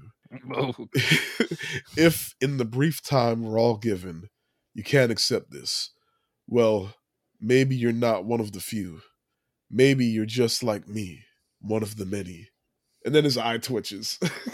Cause once again, the like the the subtext of the movie is the movie plays with if he's this cold blooded like instrument of death, or if he's an actual like a fucking sociopath, which is what being this like a, a professional assassin has to be, or if he's an actual human with emotions. yeah. And the thing about it is that there's an answer. The answer is he's a human with emotions, and we see that time and time again because he keeps breaking his own fucking rules and he keeps Yeah. reacting to stuff. Absolutely. And like he has empathy, he has all these things, but he convinces him like that's why he he says the rules like a mantra because he has to put himself into this mindset to get the job done. To he has to turn himself into this pompous Yes. asshole, to, to cold blooded killer, like all that shit, that that goofy shit. He like he has It's to inhale just- his own smoke. It's turn himself yes, into that killer. that. Yeah. and I get it to an extent, but it's so funny that like he's done this all this time and he's never fucked up. And then he finally does. and it's like, oh shit, what? Because he, he he convinced himself that he he is that person. yeah, absolutely. Meanwhile, he has a girlfriend that he actually genuinely cares for, and like, but nah, he is this cold blooded person that he he's not. The, he's not. the only way to do a sequel to this movie is to go straight comedy. Yeah. Like he is somehow just bordering on being a bumbling idiot, hmm but still trying to be like Doctor Stoic. I'm in control. Oh yeah, and like that's that's the that's when Tilda Swinton figured him out, Mhm. and like and she told the bear story. Like he's the hunter. Like he he didn't have to be here. He could have let it go, but he's trying to be this guy who he thinks he is. You could have taken your girl and got out. Yes, she got injured. Sorry, it happened. The only person I would have been concerned about killing Yeah. is the guy that did the stuff. I Yeah, would have yeah. gone. I would have gone to Hodges and been like, Florida "You're giving me this information, Yeah, or everybody's getting hurt." yeah. you I get just your need, information. I just need You Florida. go man. take out That's it. Florida man. You'll never see me again. Yeah, And this is why I understand I messed up. I understand the rules or the unwritten rules or whatever. I understand. But he didn't get me. He got my girlfriend. And Yeah. then he did things to her. I am killing this man. And I and one way and either I kill him or I'm killing everybody. so you make the decision. yeah. Get which, and like which way is if- up? and even if Hodges wanted to be an asshole, Dolores ain't. No. He, I, I would have waited till Dolores got off work and been like, "Hey, Dolores," and she'd have been like, "Look, I got you here, I Just- am just not look- about to protect this man. right? Look, I don't give a shit. Like, let me get home to my kids." And he would have been like, "All right, bet." And you know what? If he wasn't this this jackass, that's how the movie would have went. Yeah. But he he he convinced himself that he's this dude, this this this freaking T what is it, the T one thousand or whatever. Like Yeah. That's pretty. he's not. And like that's the that's the comedy of it. That like that he isn't this cold blooded killer. I mean he is, but like, you know, he he doesn't have to be. He's not the the like the ideal the the idea of it that he created himself or he likened himself to, right? Yeah. and he kept trying to get there after he fucked up because he's like, "No, I'm not human. I'm this thing." Mm. He And- did. He, he did a really good smoke screen of making us think he was like so much better at and that's why we spent 20 minutes setting Yeah. that shit up in the movie. I, A I sixth of the movie is Yeah. him setting up his persona. it's just like I just take that meme of that and I oop the killer Netflix 2023. Look, I I think I got a, a, a couple that I was going to send send you after we did the episode. uh, as soon as we get off, I'm gonna do it. But man, look. okay, like let's let's have some fun. Uh, what's your favorite aspect of the movie? I absolutely think the situation that uh like the initial setup and then the um other scene where he's kind of like getting all of the necessary components to do um to, to shake down Hodges. Yeah, Both of those things felt like just really well put together. So Yeah. the movie's really good at building a scene and like preparing like the world. The world building is really good. and that so that's I like that. I like that a lot. That's his style. Yeah, I shouldn't have said he's not an auteur in the beginning, but yeah, that's his that's his style. That's my favorite aspect too. Is just that, like the the how methodical the whole movie was, and then also how funny it was, like just low key funny. yeah. and like I I picked up right away that it was just it was low key funny, like it was that dry dry humor. And then on the second watch, I found even more jokes, and like now I'm just like, this is a comedy. This is like it's It very, a it comedy. very much might as well be a comedy. like every like everything's almost a joke, and it, it's but it's so so well like layered in there. But yeah, what's your favorite scene? I feel like the Hodges exchange uh, is possibly it's in my top three, but uh, I guess like just just any of the any of the like sort of like almost heist like situations Yeah, where it's just like I need to get this and then this and then this. I got you. But um, the just the opening where he's Side like note, just checking everything out done is so movie. good. I guess we haven't. I mean, we had one that was like technically a heist. I forgot which one it was, but like we already established we love heist movies, and we still haven't done one. But yeah, go ahead. uh we uh, like the um weirdest goofy thing is like this is one of those movies where like you could make a short film out of it by doing just up until he escapes in the beginning of the movie yeah, like you could cut right there and that'd be your you you'd have a good short film so i feel like the first scene is really really good I got you. or right or or you could cut it right where he goes shit Shit. Credits. Uh, I my favorite is uh the Florida Man fight scene was fun, but I love the Tilda scene because it's like she's holding Mir- she she she's slowly figuring him out as she just rambles, right? And like you could probably think that she's just kind of buying time, but really she's trying to figure out an angle to try and, you know, see if she can get out of it. And she's trying to figure him out, and then she does, and she holds that mirror up to him, and he's like his he breaks composure and he just grabs the drink and downs it, and she's like, "Got him." And then he's like, "Nah, you still gonna die though." oh God! and then he starts he starts trying to put himself back in the mindset because when they were walking, he started to do the mantra again. Yeah, she she nearly walked him out of it, but it was not. It was not going to happen. He was too focused already. It was time Yeah. to do the thing. Yeah. Uh, do you have a favorite quote? Um, I don't think I do, or I, I don't know off the top of my head. particularly off the top of my head, no either. Um, Yeah. but I just just how quickly him telling me the mantra turns would go sideways was always good. yeah. Should I do MVP character? Uh, we can wrap it all up into you know the next three all into one. So MVP character, favorite character, and then which character are you? So. I I don't want to put him on any of them. the main guy doesn't get to be any of them. Um, Oh yeah, we I never actually specifically said it, but they never give his name. that's a good point. yeah. He he He's he- credited as the killer, and like Tilda Swinton's credited as the expert. the expert, Uh, yeah, and then the like brute. the, Lord- I think. the brute is Florida man. Yeah, hmm Uh, but uh, I want to say, uh, shout out to Dolores.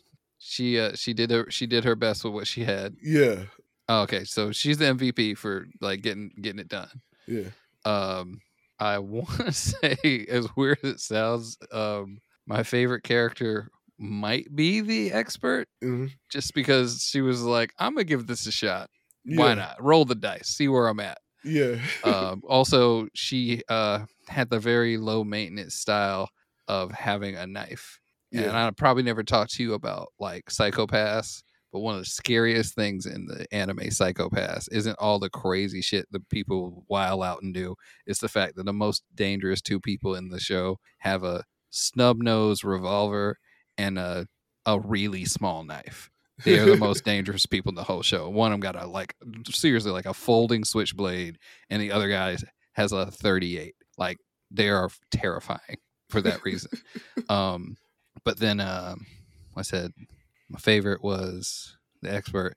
Um, uh, I'm possibly Hodges. This is like fuck y'all. You don't come up in my house telling me what to. do. I don't care if you tied me down. Hold on, Dolores. We'll be out of this in a second. I I I have been overconfident. Have you lost your mind? I have been overconfident in the past, so I can see me possibly. I don't care how tie how how tie you or how hard you tie these zip ties. uh, for me, MVP Dolores, because even though she had the biggest freak out out of any character, she was still able to think through that Yeah, and be like, "Look, all right, I understand what's happening. You're going to kill me regardless. So just please do it in a way that lets my kids get insurance money, and I'll give you what you want. That's it. That's it. Like we'll, we'll like." And she was still freaking out even after the fact, which is human. yeah. But she was still managed to be like, "Look, my kids, just do this. That's it." Uh, favorite character, I guess Tilda Swinton. Yeah, Til- Tilda Swinton, the expert, because she, I loved her whole little scene. Um, and which character am I? I think I was going to say Dolores.